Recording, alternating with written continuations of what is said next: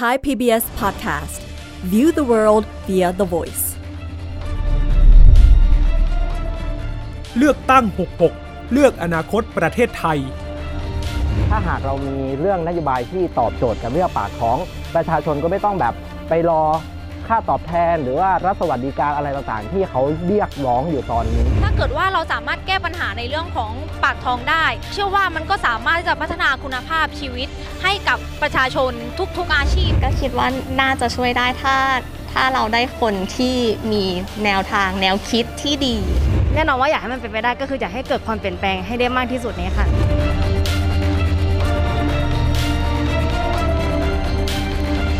สวัสดีค่ะสวัสดีค่ะต้อนรับเข้าสู่รายการเลือกตั้งหกหกเลือกอนาคตประเทศไทยนะคะวันนี้อยู่กับเราสามคนนะคะดิฉันวิภาพรวัฒนาวิทย์คุณบุษรินทร์ยิ่งกิตติกุลแล้วเดี๋ยวจะได้คุยกับอาจารย์เคด้วยนะคะค่ะอาจารย์เคเกตอนันต์ล้วนแก้วนะคะนักเศรษฐศาสตร์จากมหาวิทยาลัยธรรมศาสตร์อาจารย์สวัสดีค่ะสวัสดีค่ะค่ะแน่นอนนะคะทั้งสองท่านคะที่ผ่านมาเราได้เห็นบรรยากาศของการปราศัยการดีเบตเพราะว่ามันใกล้เข้าสู่โค้งสุดท้ายของการจะไปเลือกตั้งเต็มทีแล้วนะคะสิบสี่พฤษภาคมนี้หลายคนก็บอกว่าโอ้โหโพมันกลับไปกลับมาจริงๆนี่เป็นเหตุผลเลยที่เราเชิญอาจารย์เคมานั่งอยู่ตรงนี้นะคะค่ะอาจารย์เคสำรวจนอกจากสำรวจเสียงความต้องการของทางบ้านสำรวจโพด้วยหลายโพดุสิตโพซูเปอร์โพนิดาโพทำไมมันต้องไปสำรวจโพขนาดนั้นคะอาจารย์จริงต้องใช้คำว่าเราไปดูข้อมูลจากโพต่างๆมามากกว่าครับว่าแต่ละโพเนี่ยเขาก็จะมีวิธีการและหลักวิชาการของเขาซึ่งเขาเรียกว่าเป็นวิชาประจำโพละกันของแต่ละที่แล้วก็ดูผลว่าผลที่ออกมาทิศทางไปในทางเดียวกันเรื่องไหนบ้างแล้วก็ทิศทางแตกต่างกันในเรื่องไหนบ้างเพราะอะไรนะครับมันเป็นเรื่องน่าสนใจเพราะว่าการเลือกตั้งคราวนี้ถ้ามองในฐานะนักเศรษฐศาสตร์เนี่ยนโยบายหลายๆตัวมันจะกำหนดทิศทางการเป็นไปของประเทศไปประมาณ สิบถึงสิบสอง ปีเราต้องรู้เท่าทันด้วยนะคะว่าแต่ละโพลต้องการจะสื่อสารอะไรด้วยและที่สำคัญตอนนี้เนี่ยมีแคนดิเดตครบถ้วนทุกพรรคแล้วค่ะอาจารย์อาจารย์เห็นการปรากฏตัวของผู้นำของแคนดิเดตต่างๆแล้วอาจารย์มองเห็นอะไรบ้างคะตอนนี้ผมมองเห็นความสนุกทางการเมืองครับเพราะว่าในคราวนี้เขาใช้กลยุทธ์ในการดึงคะแนนสองเขาเรียกว่าสองขยักขยักแรกคือการตลาดทางการเมืองด้วยนโยบายที่ฟังแล้วมันว้าวฟังแล้วมันติดหูแต่ก็จะมีนโยบายอีกตัวหนึ่งคือนโยบายที่ทำให้พรรคของเขามีความแตกต่างในเชิงการตลาดทางการเมืองกับพรรคอื่นๆคู่กันไปด้วยครับค่ะและอย่างรอบนี้แฟนใช้คำว่ามีเวทีดีเบตเยอะที่สุดเท่าที่มีการเลือกตั้งในสังคมไทยนะคะอาจารย์หลายคนบอกหุ้ยมันเป็นดีเบตโพลูชันหรือเปล่าแต่อย่างไรอาจารย์มองยังไงคะดีเบตมีผลได้ผลเสียไหมและอย่าลืมว่าหลายเวทีเขาเรียกว่าแคนดิเดตนายกของแต่ละพรรคก็ไม่ได้ขึ้นนะคะการปราศัยก็มีผลนะคะอาจารย์คะคือจริงๆวัฒนธรรมการดีเบตเนี่ยคือการที่ให้คนที่เป็นแคนดิเดตออกมาแสดงขีดความสามารถของตัวเองวิสัยทัศน์ตัวเองและเป็นเครื่องมือในการเข้าถึงประชาชนทั้งประเทศได้ง่ายที่สุดนะครับซึ่งถ้าเป็นต่างประเทศเนี่ยเขาจะยึดกลุ่มจังหวะเหล่านี้เอาไว้เพื่อให้ผู้นำหรือว่ากลุ่มผู้นำของพรรคได้ออกมาแสดงวิสัยทัศน์แสดงนโยบายคือน่าเสียดายของเรานี่แหละที่ ของเรามันไม่ถึงตรงนั้นผมก็ลุ้นๆนะว่าถ้าขึ้นมาแล้วจะมีคนโน้นคนนี้ขึ้นมาแต่ว่าไม่เป็นไรละถือว่าเป็นการนับหนึ่งมีคำถามเยอะทำไมคนนี้ไม่มาทำไมพรรคนี้ไม่ส่งตัวแทนคนนั้นคนนี้มาแต่บางพรรคก็ถูกวิพากษ์วิจารณ์ว่าถ้ามาอาจจะเสียคะแนนหรือเปล่าวันดีเบตแบบนี้ค่ะอาจารย์ก็นั่นแหละครับคือความกังวลว่าเอ๊ะมาแล้วจะเสียหรือเปล่าความจริงคือมันต้องมีหน่วยเตรียมความพร้อมหัวหน้าพรรคเพราะว่าสุดท้ายเนี่ยใครก็ตามที่ขึ้นไปคุณอาสาเป็นผู้นำประเทศซึ่งคุณต้องอยู่ในเวทีสาธารณะในที่สุดดังนั้นความสามารถในการสื่อสารสาธารณะมันควรจะเป็นเรื่องแรกแล้วก็ที่ผมประหลาดใจคือมันเป็นโอกาสที่จะสร้างพื้นที่กับตัวเองอาจจะไม่ใช่หัวหน้าแต่รองเบอร์หนึ่งเบอร์สองเบอร์สามก็ยังดีนะครับในการที่ออกมาแล้วก็มาแสดงความเห็นแล้วก็มาแลกเปลี่ยนกันแล้วผมคิดว่ามันจะไม่ใช่ดีเบตโพลูชันครับมันจะเป็นดีเบตอินโนเวชันคือยิ่งคุยไปเรื่อยๆเนี่ยมันจะหาสูตรที่ลงตัวได้แล้วก็การที่หัวหน้าพรรคมาคุยกันเนี่ยเราจะได้มีโอกาสถามแล้วก็คุยกับหัวหน้าพรรคเหล่านั้นถึงสิ่งที่เขาคิดจริงๆบางอย่างอ่านนโยบายอาจจะดูดีแต่ตอบแล้วอาจจะไม่ใช่หรือเราอ่านนโยบายแล้วมันไม่ค่อยใช่เนี่ยพอตอบอ๋อมันดีนี่นาก็ได้ก็คือดีเบตอย่างน้อยๆเนี่ยประโยชน์สูงสุดก็อยู่ที่ประชาชนเพราะประชาชนเป็นคนที่ฟังทุกเรื่องที่ฉันสงสัยอยู่อย่างนึงแล้วตกลงว่าเวทีดีเบตกับโพลคะแนนนิยมต่างๆเนี่ยค่ะอันไหนดูแล้วมีผลต่อการตัดสินใจของผู้คนมากกว่าค่ะอาจารย์คะโอ้ตอนนี้เรามีเขาเรียกว่าเรามีสามกลุ่มในการเลือกตั้งครั้งนี้อย่างแรกคือแฟนคลับฮาร์ดคอร์คือกลุ่มที่ไม่ว่าจะเกิดอะไรขึ้นฉันจะเชียร์พรรคนี้ชั่วฟ้าดินสลายแฟนพันธุ์แท้อ่ะยกมือไว้ก่อนเลยไม่ว่าข้อมูลข่าวสารอะไรก็ตามยังไงก็ตามปิดหมดละรักนี้ไม่หวั่นไหวมีธงในใจนะครับอันนี้แน่นอนกลุ่มที่สองคือเป็นกลุ่มที่ รอดูแล้วก็พร้อมจะปรับไปเรื่อยๆนะครับซึ่งโพลออกมาหลายๆโพลได้ผลตรงนี้คล้ายๆกันคือมีประมาณสัก สามสิบเปอร์เซ็นต์ ที่จะไปเลือกตั้งแต่ยังไม่ตัดสินใจนี่เราเรียกว่าสวิงโหวตถูกไหมอาจารย์เป็นสวิงโหวตกลุ่มที่หนึ่งครับกับกลุ่มที่สามเนี่ยซึ่งมีประมาณสักยี่สิบกว่าเปอร์เซ็นต์เนี่ยคือไม่อยากไปเลือกตั้งหรอกแต่ว่าการที่บอกไม่อยากไปเลือกตั้งเนี่ยวันดีคืนดีเกิดมีแรงบันดาลใจอะไรขึ้นมาแล้วแรงฮึดเอาไปก็ได้ว่างว่างวันนี้ว่างว่างว่างจริงจกทักออกจากบ้านก็ได้เนี่ยแล้วเกิดไปมันก็จะเปลี่ยนซึ่งมันเคยเกิดขึ้นในปีหนึ่งพันเก้าร้อยสี่สิบแปดที่อเมริกานะครับตอนนั้นเนี่ยแฮร์รี่ทรูแมนกับดิวีแข่งกันแล้วโพเนี่ยบอกว่าดิวีจะชนะทรูแมนคะแนนตามอยู่ประมาณ ห้าถึงหกเปอร์เซ็นต์ ซึ่งหนังสือพิมพ์เนี่ยตีข่าวรอไว้แล้วว่าเดี๋ยวเขาจะได้เป็นแต่เกิดอะไรขึ้นไม่รู้ช่วงสัปดาห์สุดท้ายเนี่ยคนเปลี่ยนใจแล้วคะแนนของทรูแมนกระโดดขึ้นไปเป็น ห้าสิบเปอร์เซ็นต์ เลยเพราะฉะนั้นเนี่ยตั้งแต่นั้นมาเนี่ยเรื่องของการทำโพลจึงกลายเป็นเรื่องที่คนสนใจเยอะขึ้นแล้วมันกลายเป็นของคู่กันเป็นทั้งอาหารจานหลักและเครื่องเคียงเวลาเราดูการเมืองช่วงเลือกตั้งครับการวัดโพลรอบนี้เท่าที่อาจารย์สำรวจวัดจากเจเนเรชันเนี่ยหรือวัดจากการอยู่อาศัยในเมืองในชนบทอะไรจะมีผลมากกว่ากันคะพื้นที่กับวัยมันเปลี่ยนยุคแล้วครับคือตอนนี้เราอยู่ในยุคที่น่าสนใจเพราะว่าเมื่อก่อนเนี่ยเราจะบอกว่าเป็นเจ้าพื้นที่เจ้าถิ่นนะครับแล้วก็ใครก็ตามอยู่ตรงนี้ย้ายพรรคยังไงแม้แต่เลือกตั้งครั้งที่แล้วบางคนย้ายพรรคก็ยังอยู่แต่พอโพลช่วงหลังที่ออกมาสำหรับรอบนี้ครับเราจะเห็นความนิ่งของสัดส่วนการเลือกตามช่วงอายุมากกว่าพื้นที่นั่นคือมันกลายเป็นว่าคนแต่ละรุ่นเนี่ยเขาก็จะมีวิธีคิดของเขาแล้วก็มีแคนดิเดตในใจแล้วก็มีเส้นทางที่อยากจะให้ประเทศไปในแบบของเขาโดยมันข้ามพื้นที่ไปเยอะเหมือนกันอาจจะมีการเปลี่ยนแปลงในเชิงว่าอาจจะเป็นเรื่องของเจนที่มามองแต่ละพรรคมากขึ้นนะคะแต่ที่น่าสนใจคือเมื่อก่อนเราก็จะเห็นการแบ่งขั้วของการเมืองไทยเนี่ยชัดเจนแล้วรอบนี้ล่ะคะมันเปลี่ยนไปจากเดิมไหมคะอาจารย์มีหลายพรรคมากขึ้นไหมมีการเปลี่ยนมองไม่ใช่แค่มองขั้วการเมืองอย่างเดียวไหมคะคือต้องมองสองฝั่งคือฝั่งผู้เลือกเนี่ยผมขอเรียกฮอร์โมน politics แล้วกันรอบนี้เพราะคนแต่ละรุ่นมีฮอร์โมนไม่เหมือนกันก็จะชอบไม่เหมือนกันแต่ในฝั่งพรรคการเมืองครับถ้าเราไปดูผลการสำรวจคนที่ประชาชนที่โดนสำรวจอยากให้เป็นหัวหน้าพรรคเนี่ยอาจจะมีสัดส่วนต่างกันนะในแต่ละโพลเนี่ยแต่ถ้าเราจัดลำดับเนี่ยภาพจะสะท้อนคล้ายๆกันเลยครับว่าลำดับหนึ่งลำดับสองนี่อยู่ฝั่งเดียวกัน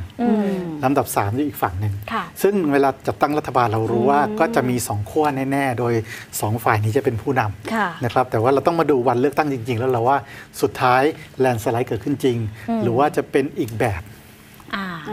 อันนี้เราเราต้องวัดกันแต่อย่างไรอีกเรื่องที่ต้องวัดก็คือถึงนาทีนี้ยังมีหลายความต้องการของประชาชนทั้งที่ถูกพูดถึงบนเวทีถูกพูดถึงในนโยบายและหล่นหายไปจากนโยบายเท่าที่อาจารย์สำรวจเสียงของประชาชนความต้องการมันมันมีกลุ่มใหญ่ๆยังไงบ้างเรื่องอะไรบ้างคะอาจารย์คือจริงๆก่อนจะออกรายการก็จะไปดูงานวิจัยย้อนหลังข้อมูลสถิติแล้วก็ผลของโพลต่างๆนะครับภาพที่เห็น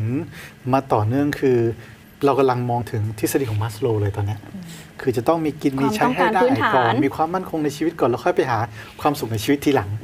ซึ่งโควิดเนี่ยดึงคนส่วนใหญ่ลงมาอยู่ตรงฐานของมัสโลว์แล้วคือตอนนี้อย่างที่คลิปเมื่อสักครู่ครับเรามองหาความมั่นคงในชีวิตซึ่งความมั่นคงในเศรษฐกิจตอนนี้มันคือการมีเงินการมีรายได้แล้วถ้าฉันไม่มีรายได้ต้องมีการอุปอุ้มมันเลยกลายเป็นแพ็กเกจที่พรรคการเมืองต่างๆพัฒนาขึ้นมาเป็นเรื่องค่าแรงเรื่องเงินเดือนเรื่องสวัสดิการต่างๆซึ่งมันไม่ผิดนะแล้วก็อยากจะฝากไว้นะครับอันนี้จริงๆเป็นไอเดียของอาจารย์ธรที่คณะเศรษฐศาสตร์ธรรมศาสตร์นี่แหละท่านบอกว่าไม่ใช่ทุกเรื่องเป็นเรื่องประชานิยมบางเรื่องที่มองเหมือนประชานิยมแต่มันเป็นสิทธิประชาชนพึงจะได้แต่ก่อนนั้นได้หรือได้ไม่พอนะครับตอนนี้ควรจะได้ถ้าเราแยกแบบนี้ออกมาเนี่ยเราจะมีวิธีการกรองนโยบายสองส่วนคือถามตัวเองว่าถามคนรอบข้างว่าอันเนี้ยมันคือสิ่งที่คนพึงมีไหมแล้วเมื่อก่อนนี้ไม่มีอาจจะเป็นไปได้กับอีกส่วนคือเอออันนี้ไม่มีก็ได้แต่มีก็ดีเอาซะหน่อยนะอันนี้ประชานิยมแล้วค่ะคือคือต้องเป็นการแจกหรือการให้เพื่อสร้างระบบให้คนพึ่งตัวเองได้ใช่ครับคือจะมีสองส่วนประคองคนไม่ให้ล้มอันนี้จำเป็นนะครับกับสองคือเอาไปใส่กระเป๋าชิวๆจะได้มีเงินไปใช้ต่ออย่างเงี้ยอันนี้น่ากังวลครับก็น่าสนใจว่าแล้วตัวเลขว้าวๆที่ตัวเลขมันสูงๆอย่างเงี้ยค่ะถือว่าตอบโจทย์ไหมคะประชาชนส่วนใหญ่เขาจะตัดสินใจเรื่องนี้อยู่แล้วยิ่งโค้งสุดท้ายอาจารย์บัฟตัวเลขทั้งนั้นคือตอนนี้ตัวเลขพูดอะไรก็ได้ครับ สามารถปั่นไปได้งบประมาณใช้กันห้าแสนล้านหกแสนล้านเจ็ดแสนล้านนะครับตอนนี้มันเหมือนกับเล่นบลัฟกันก่อนว่าว่าจะใช้ตัวเลขนั้นตัวนี้ขึ้นมาแต่ว่าผมคิดว่าการสื่อสารทางการเมืองโดยใช้ตัวเลขระยะสั้นแบบนี้มันจะทำร้าย ระบบการเมืองของในระยะยาวถ้าเกิดเราแข่งกันด้วยการขายของลดแลกแจกแถมระยะสั้นโดยที่มีผลกระทบระยะยาวเนี่ยมันจะทำให้ประชาชนเสพติดนโยบายลักษณะนี้หรือเปล่านะครับซึ่งตรงนี้น่ากังวลโดยเฉพาะสถานการณ์ปัจจุบันที่เงินแต่ละบาทมีความหมายสำหรับคนที่ชีวิตเขาไม่มั่นคงครับพอเรายื่นเงินไปให้ปุ๊บเนี่ยแล้วยื่นคล้ายๆกันนโยบายค่าแรงเงินช่วยเหลือเงินสงเคราะห์สวัสดิการต่างๆมันก็กลายเป็นว่าชนะแพ้กันที่การบอกว่าใครได้มากกว่าน้อยกว่าละซึ่งอันนี้น่าห่วงไม่ใช่บอกว่ามันไม่จำเป็นนะผมบอกว่ามันจำเป็นที่ต้องมีเรื่องพวกนี้แต่ว่าความพอดีมันอยู่ตรงไหนนะครับถ้าเอาเขาเรียกว่าเอาเกมตัวเลขมาแข่งกันแบบนี้สุดท้ายคนที่เจ็บที่สุดคือประชาชนในระยะยาวครับอาจารย์เนี่ยทำเรื่องนโยบายด้วยแล้วก็สำรวจในเชิงพื้นที่ทั้งภาคเหนืออีสานกลางใต้เลยถ้าดูความต้องการของประชาชนอย่างที่อาจารย์บอกเนี่ยค่ะกับพรรคการเมืองที่อาจารย์บอกว่าอย่างที่ดูภาพกว้างมันก็คือมีแค่สองขั้วตอนนี้ถือว่าทำนโยบายได้ตอบโจทย์คนแต่ละภาคมากน้อยแค่ไหนคะอาจารย์โดนใจหมดมากน้อยเนี่ยโดนใจหมดโดยเฉพาะคนที่วางแผนจะจัดตั้งเป็นรัฐบาลแต่โดนมากโดนน้อยนะครับอย่างบางพรรคเนี่ยออกไปแล้วก็ปังทางภาคอีสานละนะครับบางพรรคเนี่ยเรื่องของภาคกลางได้แล้วภาคใต้ได้นิดหน่อยนะครับเราจะเห็นพรรคพรรคที่หวังว่าตัวเองจะเป็นแกนนำหลักๆห้าพรรคหกพรรคเนี่ยนโยบายชัดเจนนะครับแต่พรรคที่เหลือนโยบายคือถ้าอ่านดีๆเนี่ยดีนะแต่ไม่สามารถสื่อสารทางการเมืองให้คนเข้าใจง่ายๆบางนโยบายมันยากเกินไปที่แบบนโยบายที่ดีในตอนนี้คือนโยบายที่ขับมอเตอร์ไซค์ผ่านเรือเห็นปุ๊บชอบเลยอันนี้คือคนที่ได้คะแนนอ่านป้ายปุ๊บอ่านป้ายปุ๊บเข้าใจเลยเห็นภาพเลยแต่ถ้าปุ๊บกลับไปต้องนั่งคิดสามวันแล้วอ๋อมันคืออย่างนี้นี่เองเหรออันนี้ยากอาจจะซื้อใจไม่ได้ซื้อใจไม่ได้ต้องอาศัยเวลาแล้วมันจะทำให้เขารู้สึกว่านโยบายนี้ไกลตัวเขาแล้วสิ่งที่เรียกว่าจิตวิทยาการเมืองเขาเรียกว่าความผูกพันการที่นโยบายอ่านปุ๊บโดนใจเนี่ยมันคือความผูกพันที่เรามีให้กับพรรคนั้นทันทีเหมือนเข้าใจฉันเหมือนเข้าใจฉันหัวใจฉันเป็นแบบนี้นะครับแต่ถ้ารู้สึกไม่ใช่ไม่ใช่พวกเราเขาพูดเพื่อใครเนี่ยไม่ใช่ฉันแน่นอนมันจะมีแบบนี้คือคือนี่แหละครับเขาบอกว่าถ้าขับมอเตอร์ไซค์ผ่านเหลือบเห็นแล้วอินเนี่ยเราละได้ละแปลว่ามีของดีอย่างเดียวไม่ได้ต้องมียุทธศาสตร์ในการสื่อสารเพื่อซื้อใจด้วยถูกต้องครับแล้วบางพรรคเนี่ยเก่งมากในช่วงนี้เพราะว่าเขาสามารถที่จะหาเรื่องจะเป็นเรื่องที่แบบคนตบมือหรือคนไม่ตบมือก็ได้แต่สามารถครองพื้นที่สื่อได้ตลอดและเป็นคนเซตธีมในการคุยมาตลอดครับอันนี้น่าสนใจแล้วก็มันทำให้พรรคอื่นๆเนี่ยไม่มีทางเลือกต้องเล่นตามเกมนี้มาตลอดค่ะค่ะวิเคราะห์นโยบายเชิงพื้นที่ไปแล้วคุณบุษรินอยากจะวิเคราะห์นโยบายเชิงเจเนเรชันมาถ้าเรามองจากความต้องการของคนแต่ละเจนค่ะเพราะว่าแต่ละเจนเนี่ยก็ถือว่าเป็นฐานเสียงสำคัญแต่ว่าแต่ละเจนเนี่ยก็มีสัดส่วนของการเป็นฐานเสียงเนี่ยไม่เท่ากันนะคะกลุ่มเจเนเรชันเนี่ยค่ะต้องบอกว่าศึกการเลือกตั้งในปีสองพันห้าร้อยหกสิบหกถ้าดูจากข้อมูลที่เว็บไซต์ข่าวของไทย พี บี เอส ได้รวบรวมเอาไว้นะคะจะพบแบบนี้ค่ะคุณวิภาพรว่าคน Gen X จะมีจำนวนประชากรมากที่สุดเลยแล้วก็ตามมาติดๆจะเป็น Gen Y ค่ะอาจารย์คือถ้าดูจากสองกลุ่มนี้ประชากรรวมทั้งหมดเนี่ยนะคะสามสิบเอ็ดล้านกว่าคนถ้าเปรียบเทียบชิ้นเค้กนี่ก็ถือว่าเป็นสัดส่วนที่เยอะมากที่สุดเลยค่ะอาจารย์เจนไหนคะผมเป็นโคตรสะเทือนใจเป็น Gen X ที่เดินทางมาสักพักแล้วเราผ่านกันเราสองคนน่าจะเป็น Gen Y Gen Y เราข้ามประเด็นนี้เลยครับทีนี้เจนมีผลต่อการตัดสินใจยังไงเท่าที่อาจารย์ได้สำรวจรอบนี้มีครับคือคนที่อยู่เจนที่อายุน้อยๆเนี่ยเขายังมีอนาคตที่ต้องมองไปอีกไกลนะครับแล้วก็เขาเขามองแบบนี้เขาก็มีความคาดหวังในชีวิตแล้วอย่างหนึ่งด้วยฮอร์โมนของเขาเนี่ยเหมือนกับเราสมัยที่เราเคยเป็นหนุ่มเป็นสาวซึ่งมันนานมาแล้วนะนะครับเราก็จะมีความเป็นเขาเรียกว่าขบถเล็กที่อยากจะมองอะไรต่างจากที่ผ่านมาซึ่งเป็นธรรมชาติของมนุษย์นะนะครับเพราะฉะนั้นเนี่ยเวลาเขามีโอกาสได้ลงสู่สนามการเมืองเพื่อที่จะลงคะแนนเนี่ยเขาก็จะมองกลับไปว่าที่ผ่านมาเนี่ยเส้นทางที่มันเดินไปของประเทศเนี่ยเป็นแบบที่เขาต้องการหรือเปล่าหรือมันจะดีกว่านี้ได้คำถามพวกนี้มันนำมาสู่การแสดงออกทางการเมืองในบางทีก็ขัดใจบางทีก็น่าชื่นชมปนปนกันไปแต่นั่นคือธรรมชาติของเขาครับแต่ว่ามองโครงสร้างมากขึ้นการเปลี่ยนเชิงโครงสร้างใช่ครับคือถ้าเกิดอะไรก็ตามที่มันเกิดขึ้นมาหลายปีแล้วเปลี่ยนรัฐบาลแล้วแก้ไม่ได้เนี่ยมันต้องเป็นอะไรที่มันลึกกว่านั้น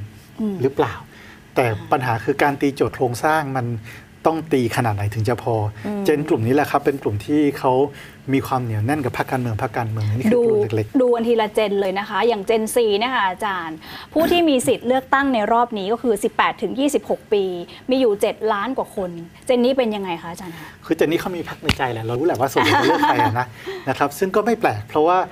เขาเสนอทางเลือกแบบนั้นเพื่อให้เจนเลือกแบบนี้นะครับแล้วก็เข้าใจธรรมชาติกลุ่มนี้เขาจะไม่หวั่นไหวละสำหรับสำหรับการเลือกตั้งในครั้งนี้นะครับยกเว้นเสียว่า มีอุบัติเหตุอะไรบางอย่างที่ทำให้เกิดการเสื่อมศรัทธาอย่างรุนแรงคือเรามองว่าเขาชอบจริงแต่ผมเชื่อมั่นนะว่าเขาว่ามีวิจารณญาณพอถ้าเกิดมีอะไรไม่ดีไม่งามจริงๆแล้วมีหลักฐานเชิงประจักษ์จริงๆไม่ใช่แค่การใส่สีกันเนี่ยเขาก็พร้อมจะพิจารณาทางเลือกอื่นได้แล้ววายล่ะคะคือเจนวายเนี่ยเขาเรียกเจเนอเรชันจำไม่แหละตามชื่อเลยเพราะตัวเองเนี่ยอยู่ระหว่างด้านหนึ่งก็คือฉันจะต้องก้มลงไปมองเจนแซดที่กำลังโตตามฉันมาแล้วฉันมีเจน เอ็กซ์ อยู่ข้างบนอีกคือเป็นเจนที่เรียกว่าทุกระทมที่สุดแหละสิบห้าล้านคนทุกระทมร่วมกันแล้วก็จะมีทั้งคือจะเป็นเขาเรียกว่าเจนไบโพล่าทางการเมือง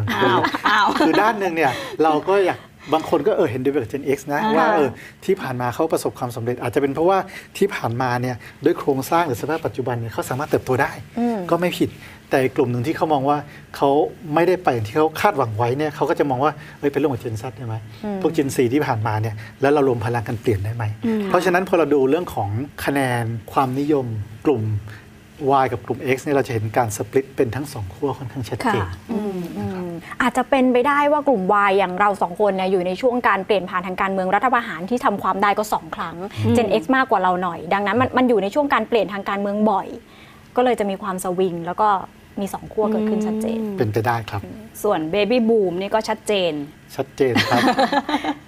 ชัดเจนนะคะก็เป็นอาจจะเป็นทำให้ดูนะคะว่าแต่ละเจนเนี่ยมีฐานเสียงเนี่ยมีจำนวนเท่าไหร่กันบ้างแล้วก็เจน X เจน Y เนี่ยก็เป็นส่วนสำคัญเลยนะคะที่มีคะแนนเสียงเป็นฐานเสียงด้วยแต่ก็อย่างที่อาจารย์บอกไปแหมก็มีสองขั้วอีกนะคะที่แตกความเห็นกันไปทีมงานของเราก็เลยลองรวบรวมมาให้ฟังกันค่ะว่าเวลานี้เนี่ยคนต่างเจนเขามีความต้องการในทางการเมืองกันแบบไหนบ้างแตกต่างมากน้อยกันขนาดไหนค่ะเหมือนตัวงานมันกระจุกตัวอยู่ที่ในเมืองหลวงในกรุงเทพเพราะว่าจริงๆก็ไม่ใช่คนกรุงเทพเหมือนกันเป็นคนแบบว่าอยู่นครปฐมอยู่แบบปริมณฑลอะไรอย่างเงี้ยค่ะแต่ว่าสิ่งที่เกิดขึ้นคือเวลาที่เราจำเป็นจะต้องหางานทำหรือว่าหาโอกาสต่อยอดให้กับตัวเองเพื่อจะแบบเลี้ยงดูตัวเองด้วยเลี้ยงดูครอบครัวด้วยอะไรเงี้ยมันมากระจุกตัวอยู่ที่กรุงเทพคาดหวังค่ะเพราะว่าจริงๆมันก็หลายปีมาแล้วเนาะที่มันแบบว่าเหมือนเรายังคงอยู่กับที่กลายเป็นแบบว่าเหมือนหยุดเวลาไว้อะไรแบบนั้นเลยเพราะงั้นคิดว่าครั้งนี้มันก็ถ้าเป็นไปได้จริงๆแล้วก็แน่นอนว่าอยากให้มันเป็นไปได้ก็คืออยากให้เกิดความเปลี่ยนแปลงให้ได้มากที่สุดนี้ค่ะค่าครองชีพในปัจจุบันนี้อะไรอย่างเงี้ยค่ะแล้วก็รวมถึงที่อยู่อาศัยด้วยเพราะว่าก็เพิ่งแบบซื้อคอนโดเหมือนกันซึ่งพื้นที่มันก็ไม่ได้เยอะเลยเพราะว่าเราอยากเดินทางใกล้ขึ้นอะไรขึ้นแบบนี้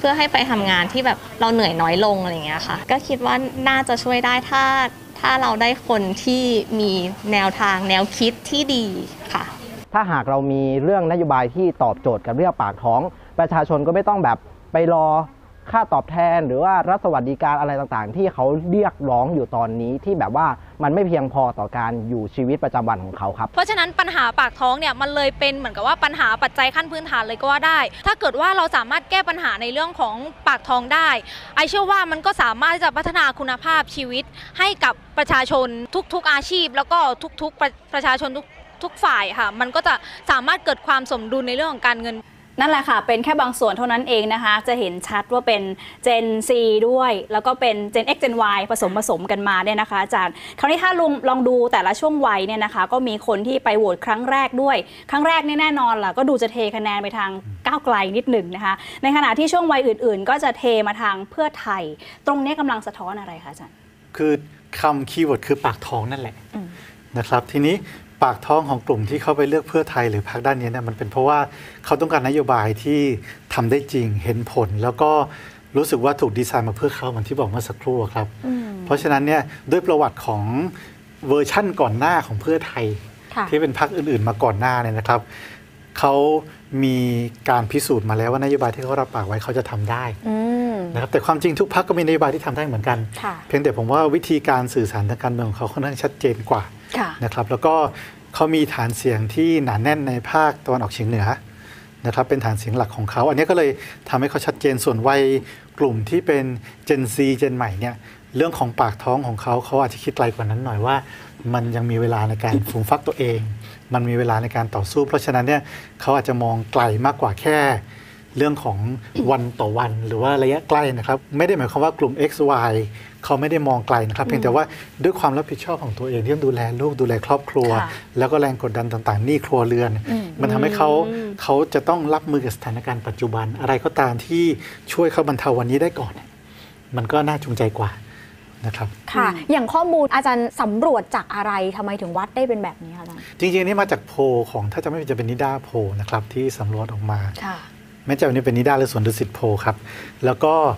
แสดงให้เห็นเป็นตัวของช่วงอายุครับว่าแต่ละช่วงอายุเนี่ยเขาเลือกกลุ่มไหนนะครับเราเห็นเราเห็นภาพชัดเลยว่าถ้าเกิดเราไปดู สิบแปดถึงยี่สิบห้า เนี่ยสีส้มมาแล้วนะครับชัดเจนนะครับแล้วก็ตามมาด้วยเพื่อไทยนะครับแล้วก็จะเป็นของคุณประยุทธ์คุณสุดารัตน์นะครับแต่ค่ะที่น่าสนใจคือตั้งแต่สี่สิบห้าปีจนถึงหกสิบปีขึ้นไปจะเห็นความเป็นขั้วชัดเจนนะคะอาจารย์ใช่ครับคือถ้าไล่ยี่สิบหกถึงสามสิบห้า สามสิบหกถึงสี่สิบห้านี่ก็จะเห็นว่าคุณแพทองธารนี่ก็จะมานะครับชัดเจนแล้วก็จริงๆถ้าไล่มาจนถึงช่วงหกสิบปีขึ้นไปเนี่ยแดงมาก่อนเลยนะครับแต่ว่าเบอร์สองที่ขี่มาเนี่ยสลับไปตั้งแต่สี่สิบห้าถึงหกสิบเนี่ยกลับเป็นคุณประยุทธ์ที่ตามมาซึ่งมันก็สะท้อนเรื่องของโครงสร้างอายุแล้วก็ฐานเสียงแล้วก็ทั้งสองฝั่งนี้ก็พยายามจะเกาะกลุ่มนี้ไว้เหนียวแน่นแต่ก็กลับไปที่บนโจทย์ที่อาจารย์บอกว่าพอไปสำรวจความต้องการของประชาชนเรื่องที่เขาอยากให้แก้ให้ช่วยคือเรื่องปากท้องอันดับหนึ่งของประเทศไทยตอนนี้มันก็ปฏิเสธไม่ได้ว่าพรรคที่ชูนโยบายเศรษฐกิจเด่นๆก็จะถูกมองเป็นพรรคต้นๆในใจของเขาด้วยครับจะมีการเลือกแบบนี้ครับคือหนึ่งเนี่ยคนที่มองว่านโยบายเดิมดีอยู่แล้วแล้วเขาได้ประโยชน์โดยตรงเป็นรูปธรรมเขาก็ยังยึดมั่นกับทีมรัฐบาลเดิมอยู่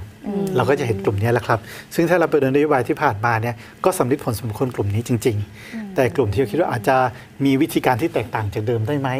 ก็จะมองถึงทางเลือกที่เป็นเวอร์ชั่นของเพื่อไทยนี่แหละครับแต่หนูตกใจมากสิบแปดถึงยี่สิบห้าแล้วมีรวมไทยสร้างชาติเป็นแคนดิเดตอันดับสามนี่หนูตกใจมากอาจารย์หนูไม่คิดว่าจะขึ้นมาเป็นอันดับสามพูดตรงๆเออผมไม่ตกใจนะยังไงยังไงคือคือไม่ตกใจในแง่ที่ว่าเรากำลังมองเรากำลังมองถ้าในพื้นที่สื่อเนี่ยหนึ่งกับสองเขาจะได้พื้นที่เยอะตั้งแต่ก่อนเลือกตั้งนะครับแต่ว่ามีกลุ่มที่เป็นกลุ่มเขาเรียกว่ากลุ่มพลังเงียบของ Gen Zที่เขาเองก็ไม่ได้มองว่าทางเลือกที่ไปแบบนี้มันเป็นทางเลือกที่เหมาะกับพวกเขาเขาแค่ไม่แสดงเขาแค่อยู่เงียบๆการอยู่เงียบไม่ได้หมายความว่าเขาไม่ดำรงอยู่เนี่ยตรงนี้น่าสนใจกลุ่มนี้เยอะไหมคะอาจารย์อันนี้เราไม่ทราบเลยเพราะเป็นกลุ่มเงียบใช่ไม่ได้แสดงออกเพราะว่าถ้าไม่เงียบแล้วส่งเสียงขึ้นมาเขาก็จะโดนกลุ่มอีกกลุ่มหนึ่งที่เห็นต่างเนี่ยเข้าไปคุยแบบหนึ่งเพราะฉะนั้นกลุ่มนี้จะเป็นลักษณะคือสอนหนังสือก็เห็นนะในห้องบางคนก็จะเป็นทั้งสองกลุ่มบางคนก็น่ารักคุยกันได้บางคนก็อาจจะมีฮอร์โมนเยอะนิดนึงแล้วมันทำให้อีกกลุ่มไม่ค่อยสะดวกใจในการคุยแล้วที่เป็น question mark คืออะไรคะอาจารย์ question mark คือตอนนี้เขายังไม่รู้ว่าจะเลือกใครเลยเป็นอันดับสามคือถ้าไม่ใช่สองคนนี้อาจจะเป็นคนนั้นนะครับซึ่งมันน่าสนใจตรงที่กลุ่ม ยี่สิบหกถึงสามสิบห้า สามสิบหกถึงสี่สิบห้า มี question mark ทั้งคู่กลุ่มนี้แหละครับที่ผมคิดจะเป็นกลุ่มจะพลิกเกมนะครับเพราะว่ายังไม่ปักหลักปักใจไปที่ใครคนใดคนหนึ่งเลยค่ะจากตรงนี้ที่เราดูการตัดสินใจตามช่วงอายุเราไปดูอีกภาพหนึ่งนะคะเป็นข้อมูลการตัดสินใจตามระดับการศึกษาแตกต่างอย่างไรค่อยๆไล่ดูไปนะคะอาจารย์เคจะบอกอะไรมันอ่านอะไรได้บ้างสีแดงเห็นไหมครับว่าตั้งแต่ประถมถึงอนุปริญญานะครับผมขออนุญาตเรียกกลุ่มนี้ว่าเป็นกลุ่มผู้เข้มแข็งสู้แล้วรวยแล้วกันนะครับคือมีตั้งแต่กลุ่มที่การศึกษาไม่สูงแล้วต้องทำงานปากกัดตินทีหาเช้ากินค่ำแล้วหวังว่าชีวิตจะดีขึ้นไปถึงกลุ่มที่เป็นแรงงานกึ่งฝีมือซึ่งเรารู้ว่าเขาอยู่ด้วยค่าแรงขั้นต่ำสูงค่าแรงขั้นต่ำสักนิดนึงกลุ่มนี้ถ้ามองชีวิตไปข้างหน้าเนี่ยยังมองเห็นอะไรยากแล้วก็ความเดือดร้อนปัจจุบันทำให้เขามองหาอะไรก็ตามที่สามารถจะช่วยเขาในทันทีได้นะครับก็จะเป็นกลุ่มสีแดงทีนี้กลุ่มสีส้มจะเป็นกลุ่มปริญญาตรีหรือสูงขึ้นไปหน่อยนะครับซึ่งจะเป็นกลุ่มที่ต้องบอกว่าพยายามมองไปข้างหน้าแล้วว่าทิศทางของประเทศที่ผ่านมามีอะไรแปลกไปก็ครึ่งหนึ่งไม่ถึงครึ่งประมาณสัก ห้าสิบเปอร์เซ็นต์ นะครับเกือบครึ่งนี่แหละก็มองว่ามันอาจจะต้องเปลี่ยนทิศทางไหมเพื่อให้มันดีขึ้นนะครับส่วนที่น่าสนใจคือของทางอันดับสามนี่แหละครับของคุณประยุทธ์ที่มันกลายเป็นสองขั้วที่กระโดดไปเลยคือประถมศึกษาหรือต่ำกว่าอันนี้คือขวัญใจแรงงานแหละนะครับส่วนหนึ่งกับอีกส่วนหนึ่งก็กลายเป็นเรื่องของกลุ่มปริญญาตรีนะครับหรือเทียบเท่าขึ้นมาผมว่าความเหนื่อยก็จะอยู่ที่รวมไทยสร้างชาตินี่แหละครับเพราะว่าฐานเสียงไม่ได้เขาเรียกว่าไม่ได้สอดรับกันสนิทส่งต่อกันสนิทแต่ว่าต้องใช้นโยบายคนละชุดกันเลยเพื่อที่จูงใจคนสองกลุ่มนี้นะครับแล้วก็จะใช้นโยบายมาเติมเต็มกลุ่มตรงกลางได้ในเวลาที่เหลือเนี่ยก็จะเป็นความท้าทายเหมือนกันครับทีนี้ให้อาจารย์ประเมินหน้าตารัฐบาลหน้าเลยดีกว่าค่ะอาจารย์มองว่าจะมีการจับขั้วจับข้างกันยังไงบ้างค่ะสุดไหนได้บ้างคือผมว่าถ้าดูจากลำดับแบบนี้ครับถ้าตามมารยาททางการเมืองนะกลุ่มที่สามารถจะ ได้คะแนนเสียงสูงที่สุดคุณจะได้จัดตั้งรัฐบาลก่อนนะครับแต่จะตั้งรัฐบาลแล้วทำได้ไหมถ้าไม่ได้เนี่ยคนที่มาเป็นอันดับสองอันดับสามมีสิทธิ์เพียงแต่ผลสำรวจของเราผลสำรวจที่เราไปศึกษามาของทั้งสวนดุสิตโพลซูเปอร์โพลนิดาโพลเนี่ยถ้าเราเห็นลำดับแบบนี้ครับเราจะรู้ว่าหนึ่งกับสองที่มาเนี่ยจริงๆเขาอยู่ขั้วเดียวกันเพราะฉะนั้นถ้าขั้วนี้จัดการไม่ได้นะครับก็ต้องเป็นอีกขั้วหนึ่งและความชอบธรรมมีเพราะฉะนั้นเนี่ยเราจะอาจจะไม่ได้รัฐบาลในวันที่สิบสี่พฤษภาแต่จะต้องเห็นการต่อสู้เพื่อที่จะแย่งชิงพรรคแล้วก็มีสภาวะแบบนี้ไปอีกสักพักหนึ่งถ้าเป็นซีรีส์เกาหลีคือไม่ได้นอนกันหลายคืนนะครับกว่าจะได้คำตอบขึ้นมานะครับสูตรแรกที่ทางซูเปอร์โพลสำรวจมาเนี่ย สามสิบสี่เปอร์เซ็นต์ เห็นว่าแบบนี้แล้วก็จะมีสูตรข้างล่างที่เป็นสูตรทางเลือกอันนี้คือข้อมูลในช่วงเวลานี้ซึ่งมันไม่ใช่ข้อมูลที่จะเปลี่ยนไม่ได้นะการเมืองเปลี่ยนได้ตลอดการเมืองเปลี่ยนได้ตลอดแม้แต่เสี้ยววินาทีก่อนจะตื่นมาแล้วไปโหวตเนี่ยเพราะฉะนั้นเนี่ยเราควรจะดูโพลอย่างระมัดระวังเป็นแค่ข้อมูลประกอบในการทำความเข้าใจเขาเรียกว่าอารมณ์ทางการเมืองในช่วงเวลานั้นมากกว่าแต่มันยังไม่ได้ฟันธงอะไรนะครับว่าสุดท้ายแล้วจะเป็นแบบนี้ไหมอาจจะได้สุดประหลาดขึ้นมาเลยกว่านี้ก็ได้ที่เราไม่คาดว่าจะเกิดก็ได้การเมืองไทยอะไรก็เกิดขึ้นได้ครับค่ะที่ผ่านมามันจะมีเรื่องของการประกาศจับคั่วกันก่อนหน้านี้เนี่ยค่ะอาจารย์มองว่ายังจำเป็นอยู่ไหมคะเขาประกาศจับคั่วแต่ในประวัติที่ผ่านมาประกาศจับคั่วแล้วก็สลายคั่วเพื่อชาติได้เพราะฉะนั้นผมยังเชื่อว่าถ้าถึงจุดหนึ่งแล้วจับคั่วกันแล้วทั้งสองขั้วเกิดเดดล็อกมันจะเกิดการสลายขั้วเพื่อไปต่อแต่เราจะไปถึงจุดนั้นหรือเปล่าอันนี้น่าสนใจค่ะก็ต้องจับตานะคะย้ำสิ่งที่อาจารย์เคบอกการเมืองเปลี่ยนได้ตลอดนะคะแล้วยิ่งช่วงนี้เป็นช่วงโค้งสุดท้ายอยากจะชวนนอกจากฟังวิเคราะห์กับเราในวันนี้วิเคราะห์นโยบายที่แต่ละพรรคขายกันออกมาอยากจะได้แบบไหนอยากจะเปลี่ยนเฉพาะหน้าหรืออยากจะเปลี่ยนเชิงโครงสร้างอยู่ที่สิบสี่พฤษภาคม ในมือของคุณแล้วนะคะ วันนี้หมดเวลาแล้วค่ะเราทั้งสามคนลาไปก่อนนะคะสวัสดีค่ะสวัสดีค่ะเลือกตั้งหกหกเลือกอนาคตประเทศไทยติดตามความเคลื่อนไหวก่อนถึงวันตัดสินใจกำหนดอนาคตประเทศที่เว็บไซต์และแอปพลิเคชัน Thai พี บี เอส Podcast